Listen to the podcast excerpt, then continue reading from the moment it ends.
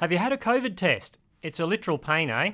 A stranger sticks an oversized cotton tip up your nose and tickles your eyeball. Well, it feels like that.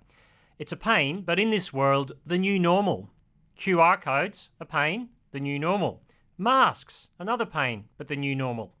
Isolation and quarantine, definite pain.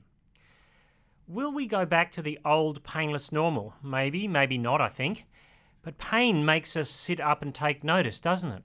C.S. Lewis once said, Pain is God's megaphone to rouse a deaf world. So the question is not so much, did God cause COVID or something like that? But in the midst of it all, is there something we need to hear, something that we might have been deaf to? God may be speaking to us in the midst of all these pains. Are we listening?